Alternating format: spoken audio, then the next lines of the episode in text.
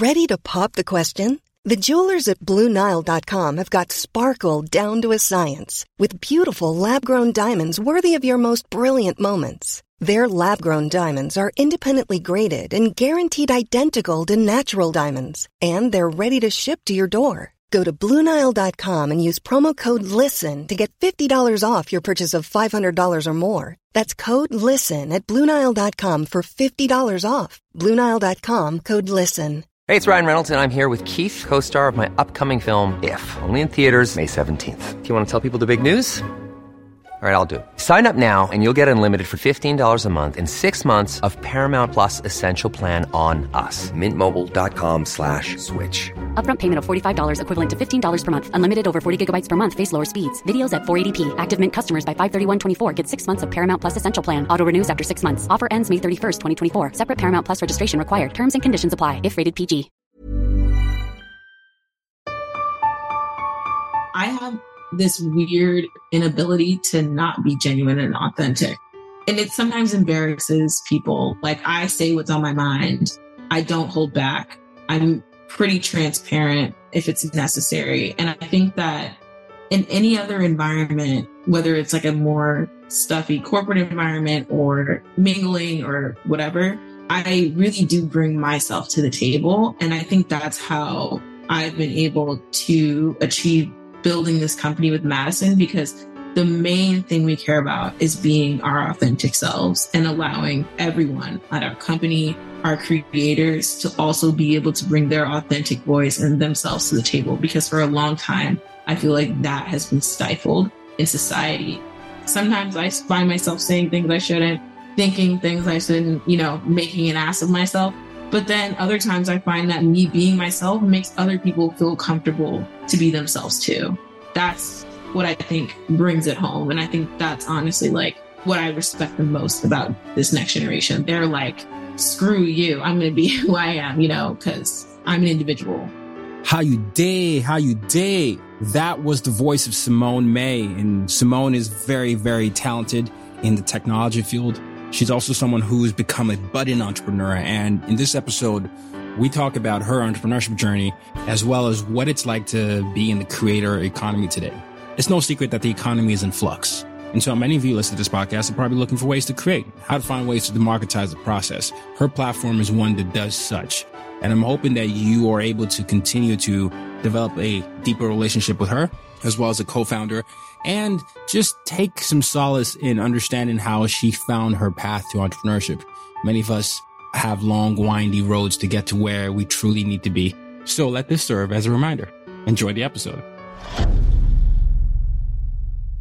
Welcome everyone to another episode of As Told by Nomads. And today's episode is with Simone May. Simone is the co-founder and CTO of Clutch, where she leads the company's efforts in translating the customer's needs into the product and technical functionality.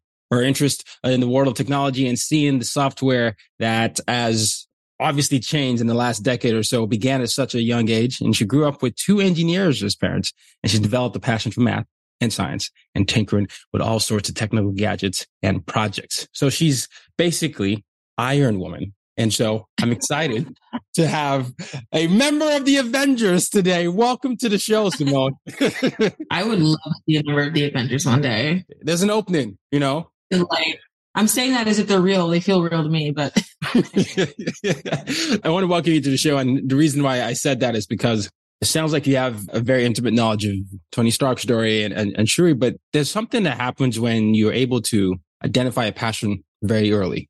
It sounds like that was cultivated for you. So can you talk about that? Why such an early age? What led you down this path? I think growing up with two parents who are engineers, I think really motivated me to like enjoy math and science, not necessarily like pursue a career in it, but I just was like naturally, I think very good at math. Like that was my favorite subject growing up. And then when my parents and the whole tinkering thing comes from like my parents when they got their first cell phone or computer, I didn't just when they had it, I'd like take any chance I could to like get my hands on it and like play around with it and not just like figure out how to play the games. Like I would go through the settings and figure out how to like change certain things on their phones. Like wallpaper. And this was from like a young age. So like obviously now everyone knows how to do that. But at the time it was like flip phones and like Dell laptops. They didn't have an Apple computer. Oh my God, I wanted one so bad by the time I was in middle school. I was like, I, that was like my, one of my gifts my freshman year of high school. Like I got a Mac and I was just like stoked. It was the best thing ever.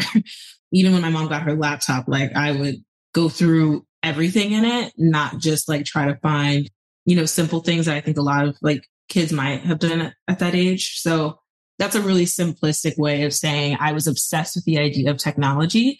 I always thought that it was fascinating that you could like take this piece of machinery and communicate with the world, for example. You could find information. You could do all types of things. And like the idea of like the digital world was very fascinating from a very young age. So between that, enjoying math, I took a computer science course my senior year of high school where I like, did um, wrote in HTML, and I was like, I learned HTML. I was like, oh my gosh, like the fact that you can write in like this coded language and then output like a colorful website is also insane. Like if you look at the back end of any piece of software, it's like not interesting at all. It looks like you're you, know, you might be writing a paper, but the output or the outcome of it is like beautiful and creative and can be really like powerful as we all as we've all seen. And I think that's what led me to decide to start studying computer science at Purdue. I, I, love that. You know, one of the things you're highlighting is the concept of environment. People often would say this idea that, you know, we're a product of our environment and all these things.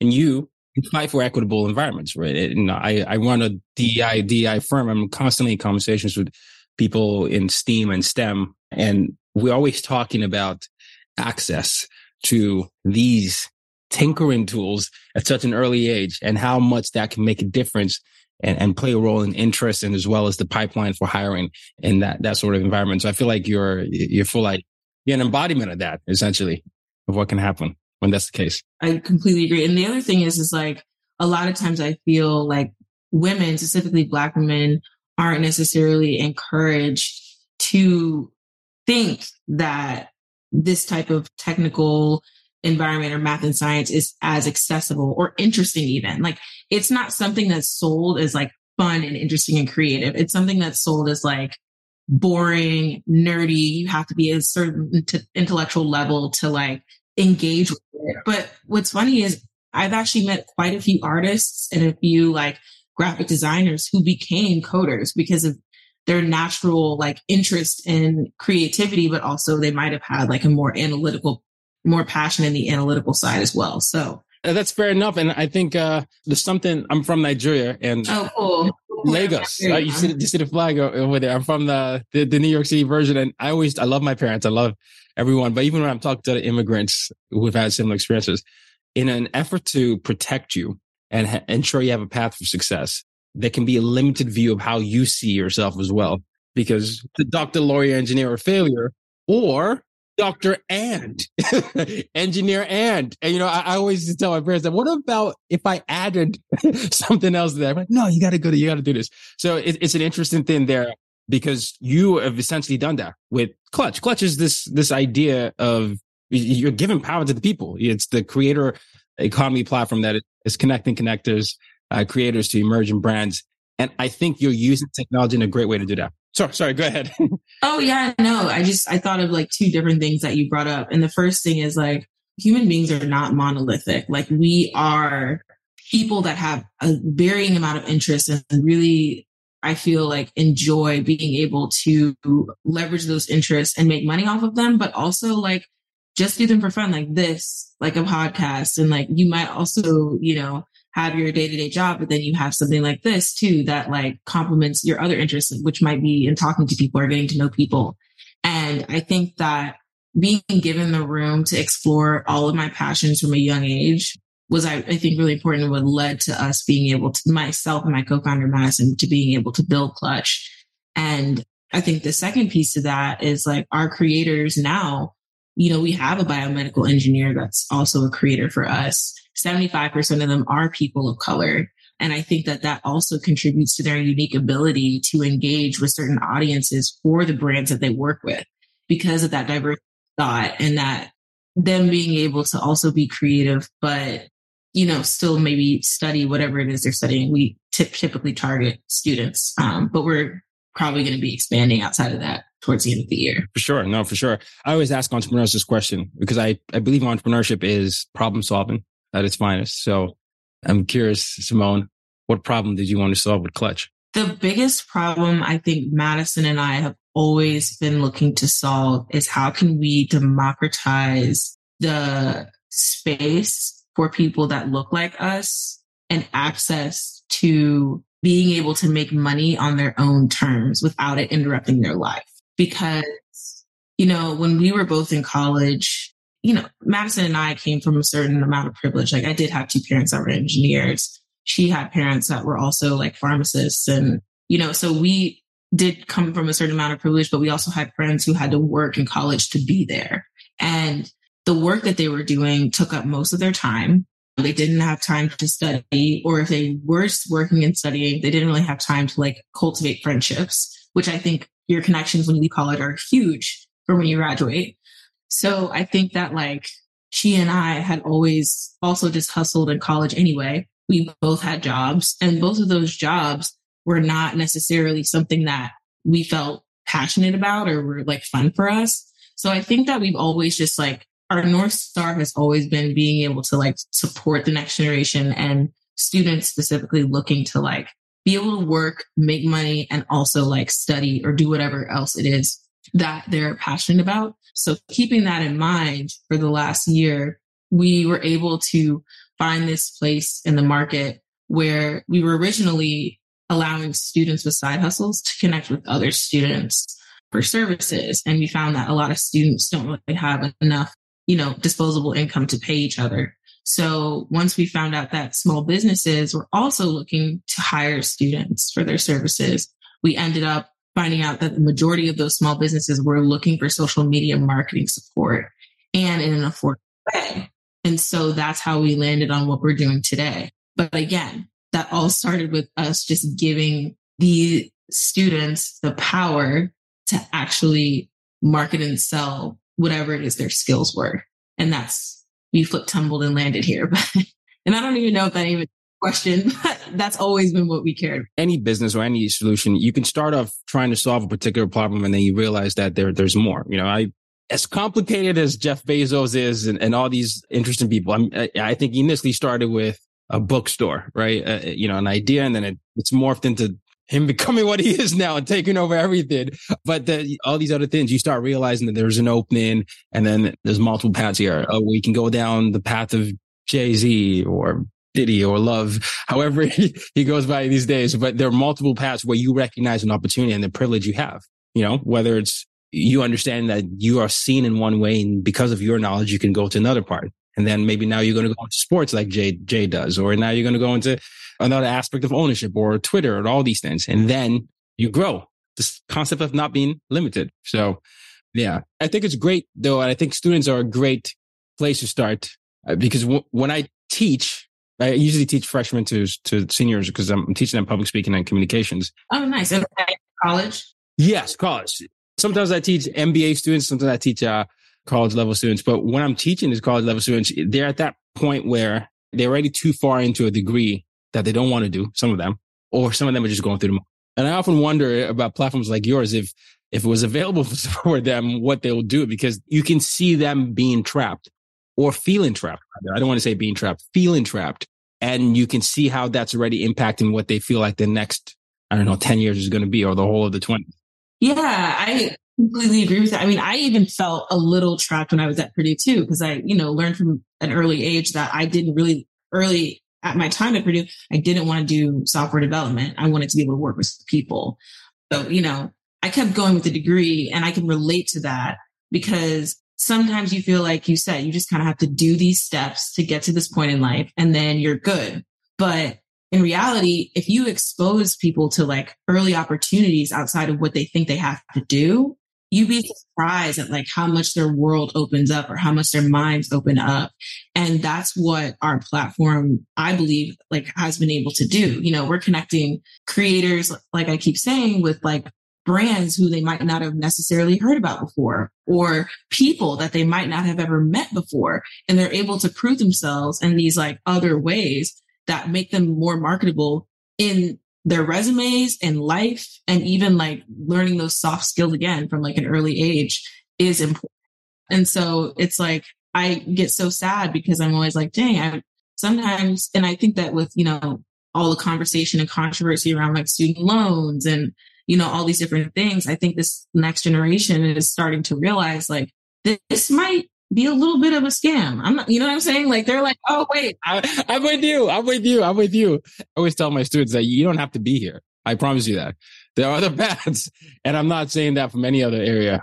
I think it's interesting though because you, are touching on something that I, I, wanted to talk to you about. I was doing research on you, and uh, you'd done an interview earlier on Medium. I believe it was with uh, I think it was Forbes. Yes. You said something that I found fascinating. You said you will learn as much about yourself as you do your business. And I didn't, you say you did not anticipate what you would learn about yourself as the journey began. So I wanted to ask you that question on here. What have you learned about yourself in the process of building this business with your co-founder?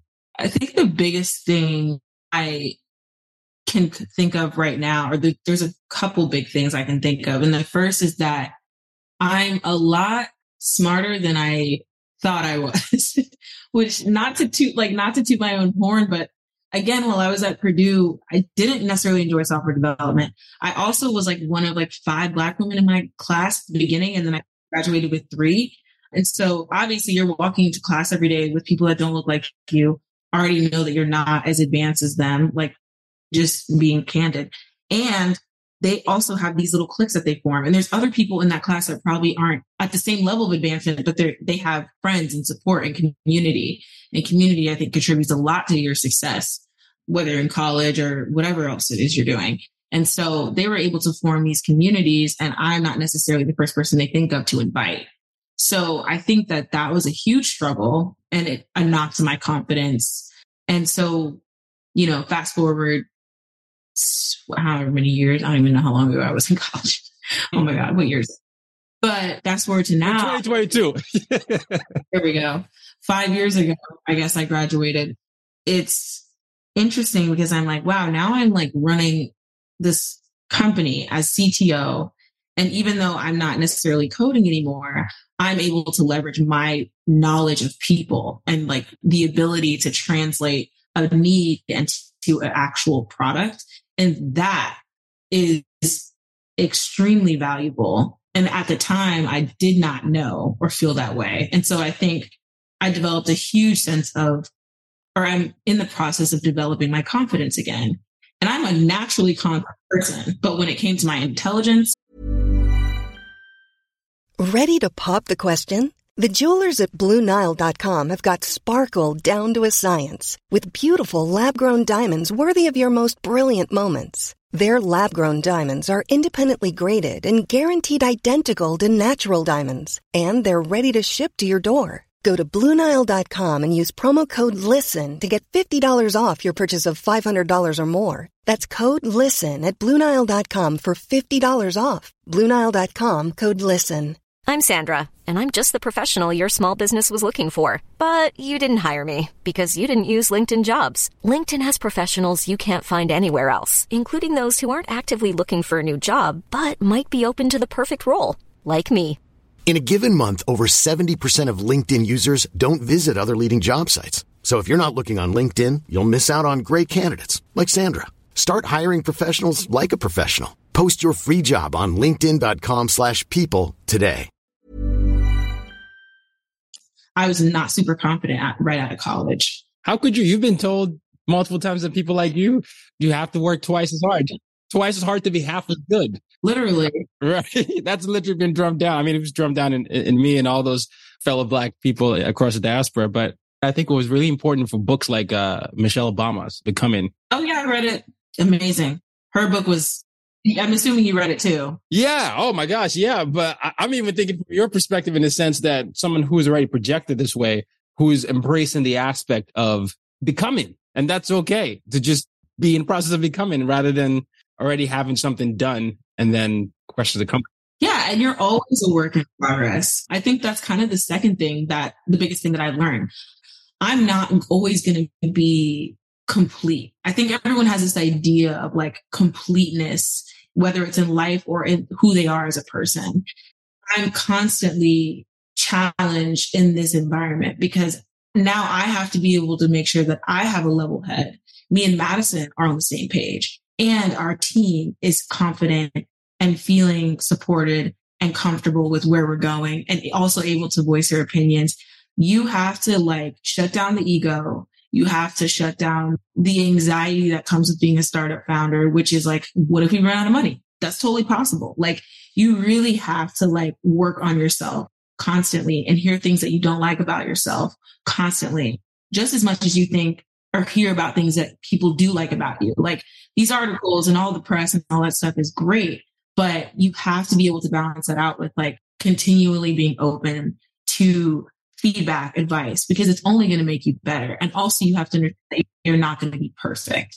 So even though everyone's going to give you all this different feedback, you're never going to be perfect and that's okay. There's like beauty in imperfection. And I think that's like the biggest second thing I've learned because as an engineer, you know, you want to get 99% there. So it's like, why am I not at 90%, you know?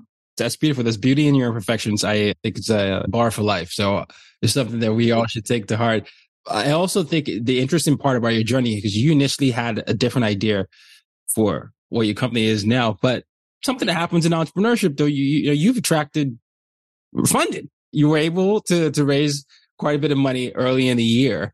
And I'm I want to know. Congratulations on that, by the way. That's that's a big Thank deal. You. You're welcome. Thank you. You're very welcome. You're very welcome. I wanted you to talk to that aspect because there are people listening now who who decide whether they want to fund it themselves, they want to seek venture firms funding, or maybe they want to get an angel investor around. What was that process like from taking it from that conversation with Madison to then seeking investors? Is it okay if I go a little bit deeper into the journey starting like a couple years ago? It's your show. You can do anything you want. okay, cool. I hate talking people's ears off, but basically two years ago, I came to her with a actually completely different idea than I just even talked about with Pivot last time, which was stadium and concession delivery. This was before COVID. So the idea was that you could order food for your seat to your seat at like a Beyonce concert or like a football game, and you wouldn't have to get up Uber for stadiums, basically that actually exists. There's like a couple places that are doing that now.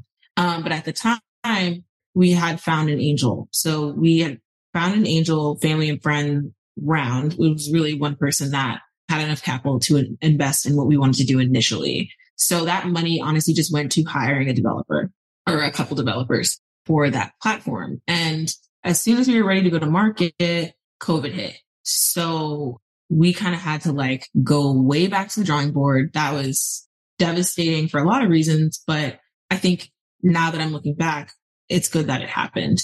So we knew we wanted to work with universities. We started studying what universities might need.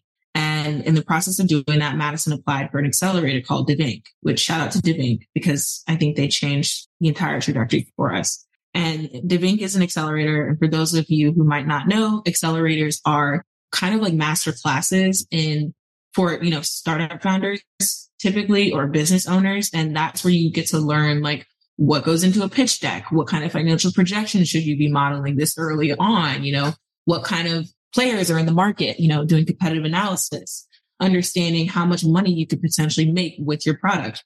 So that's where Madison was able to really get our pitch together. She focused on that primarily because also we were both working full time at the time that we were building the company. I was still working full time with Accenture as a technology consultant and she had gone full on to clutch. And honestly, she is the magic bullet when it comes to fundraising. And I wish she was here because like, I think what she's able to do is she's able to take negative feedback and spin it, find a silver lining, figure out what she can get from it and move on. She doesn't focus on rejection or see it as a bad thing. She sees that as okay, let me improve what I'm doing and continue to work on this. So once she got her pitch deck, we built up enough of a network to start pitching the company and the idea. We were getting a lot of feedback and most of it was like, this business is, this market is saturated. Selling through the universities is a pain in the ass. So we then moved on to what I was talking about earlier, which was connecting students to other students looking to market and sell their side hustles. That was at the point in which she really started to see some traction with investors. But when I tell you she talked to, at that point, this was probably like July or August of last year, maybe June. She had probably talked to like, I don't even know, probably like 50 to 100 investors, all of which were like rejecting, saying no. But she had gotten connected to them because she kept saying, okay, do you think that anybody else would be interested in what we're doing? Or do you think somebody would be able to provide us feedback? And through all those different connections that she was able to generate, we landed on our current VC, which is Precursor. She met Charles. Oh my God, that day was crazy. I was getting ramen, calls me and she's like, Charles wants to invest. And I was like, oh my God, like it was, that was like one of the best days ever. And Charles from Precursor and Precursor has been a huge reason I think for our success now. But long story short, a lot of people will get discouraged when talking and constantly having to pitch and sell yourself. And also, we all know the statistics on how many Black women are able to raise venture capital, how much of it is out there for us. They often ask us questions that they're not asking our white counterparts. We've done our own research on that and we've heard it. There's articles, you know, little things like, what do you project you're going to make in 2024 at a pre-seed stage with no product? They're not asking everybody that. She constantly found herself trying to prove that we knew what we were doing, even if we weren't quite there yet at the pre-seed level but she stayed vigilant. We obviously talked to each other every day. So we were both just encouraging each other and venting to each other and like really had each other's backs throughout that entire fundraising cycle. But I think making sure that you're constantly staying on top of the feedback, but also like kind of staying vigilant and having that grit and keeping your vision at the top of your mind. Those are the things that lead to your ultimate success. I think what people's ultimate demise ends up being is letting that stuff get them down. And it's okay. You, if you have a day and you're like, look, I'm not with it. I'm sad. I don't want to do this. Fine. But just try to get back up because if this is something you truly believe in and the vision is there and the passion is there, you will land on something or someone that will push you to the next level. By the way, I'm so glad you actually went that in depth because I, I think the audience really benefits from understanding the story and the journey. Too many times we're sold that finished product. We've talked about it uh, already today, but the concept of seeing how an idea can evolve and how pivots happen along the way, and then with the pivots, you then it's about finding the right environment, and then finding the right environment can then can lead to you know to something even more magical or something as devastating as COVID can cause a radical shift and cause you to go back. Wow. Okay. Are you still in the beta stage? We are in the open beta launch right now with Clutch. We are in the process of bringing it externally. That's on the roadmap, but there's nothing official there yet. But we do have open mail launch going on. You can go to our website and apply to become a client and or a creator right now. And yeah, love to work with you. That's what I was asking because I, I, imagine at this point the audience is wondering, how can we get involved? But okay, so they can. There's a, a place on the website, okay, that they can they can log in and sign. Okay, good. This is good. I'm excited. I you know I I am involved in creating mostly on TikTok and LinkedIn these days, but I always observe creators. I always observe creators, and you, you see how access of opportunities is either discussed or the disparity that exists, right? And disparity usually affects people that look like you and me, black men and women, black, you know, indigenous people of color as well, or even people that end up talking about, you know, racial disparities or the in, in, insecurities, right? You, you get this interest in censorship sometimes when you might be calling out something. It's not necessarily counting other people's coins, but it is in the effort of transparency that you see some of these lists come out where they'll show you huge you know, huge spread. I'm, I'm glad that Khaby Lame is, now the highest paid, but before Khaby was the highest paid, it was, you know, usually people would say people are getting the most money are people profiting off of black culture and not getting compensated. I'm curious to hear your thought on that because now you're going to be heavily involved in the creative economy. You're going to be heavily involved in providing opportunities for people. Is there a way to make it more equitable and to provide more recognition? Yeah, I actually think that you know, I have to start this answer off with the fact that we there's two different types of, I think, creators that people think of. There's the influencers and then there's like the marketers or the digital marketers, which we call creators.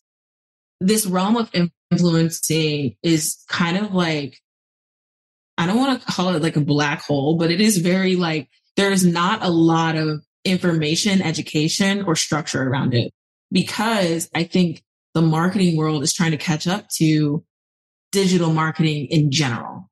We don't necessarily focus on working with influencers who have a large following who might charge a thousand dollars a post and it's them that's like on their own personal page selling you on something whether it's amazon i think is the first thing that comes to mind all these amazon influencers actually shout out i do love them because i do find a lot of things from that but the point is is that's one part of the creator economy in terms of who's marketing we work with creators who create content on behalf of the brands that come on to work with us. So the first company that comes to mind is Haywell, like I was talking about earlier. They're a sparkling beverage company. And our creator essentially would be in the shot sometimes, but the content was being posted on Haywell's page. So they create the content for those brands. And I think the reason that that's a more or can be a more equitable and inclusive space is because we work with the creator to set their pricing and we work with the client to make sure that the creator is going to be getting paid fairly. We don't take any money from the creator. And we also make sure that like it's equitable based on skill, not on the way you look. And I think that like the fact that the creator is not really using themselves as much to sell the product, but more so doing it on behalf of the product does kind of take a little bit of that bias out of the equation, which I think a lot of what you're talking about influencers experience because naturally, you know, I was watching a TikTok the other day. A beautiful blonde, skinny white woman is going to attract a lot of more people just based off of her Eurocentric standard of beauty. And so that means that she might get a lot more brand opportunity. Whereas with us, that's not necessarily the person isn't selling themselves. The person is creating content on behalf of the product. I love that. No, that's beautiful. It's like you it's like your Madison, your co-founder said, the next generation is one that creates flexible, empowering, and meaningful work that supports their balanced lifestyle. You essentially are being a force in that landscape that you believe is changing. And I think COVID did several things, but one of the things that it, it did was really, ironically, give people power to own their own stories and to do stuff from wherever they are as opposed to the, maybe the narrative that we had before. And now what we're trying to figure out is how to democratize that landscape where it's, well, everybody can do this now. So who, who, who should get that? And so I, I think it's an interesting problem to solve. Well, that's clutch.com, right? Yeah, that's clutch. That's where we're at. If you follow us on social media, it's that's clutch underscore com. And we also have a clutch creator page now where our creator community lives. I think that's clutch dot creator, but I'll follow with you on that. Oh, no, no problem. Yeah. I'll make sure I put all those links in the show notes. Uh, the last question I have for you is my mission statement. My mission statement is, is I usually reframe it as a question. So my mission statement is use your difference to make a difference. So Simone, how do you use your difference to make a difference? Mm. I always love these like punchy questions at the end. How, how does one use your difference to make a difference? What is it about you that you, you embrace fully? It impacts the world. I have this weird inability to not be genuine and authentic. And it sometimes embarrasses people. Like I say what's on my mind. I don't hold back. I'm pretty transparent if it's necessary. And I think that in any other environment, whether it's like a more stuffy corporate environment or mingling or whatever, I really do bring myself to the table. And I think that's how I've been able to achieve building this company with Madison because the main thing we care about is being our authentic selves and allowing everyone at our company, our creators to also be able to bring their authentic voice and themselves to the table. Because for a long time, I feel like that has been stifled in society. Sometimes I find myself saying things I shouldn't, thinking things I shouldn't, you know, making an ass of myself.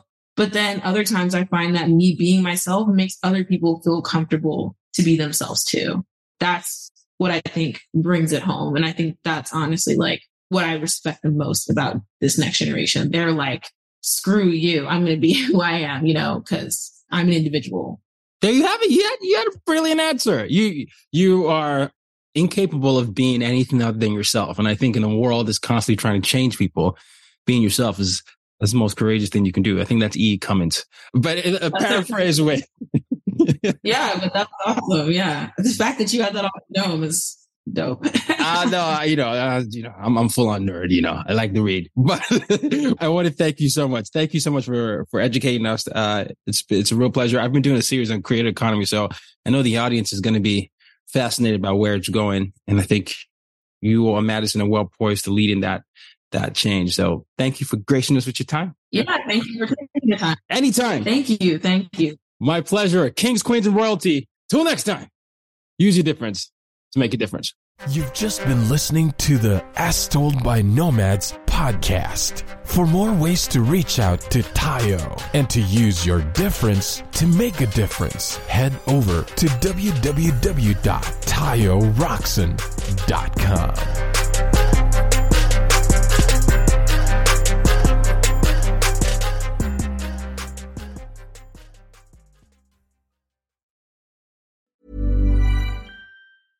Even when we're on a budget, we still deserve nice things.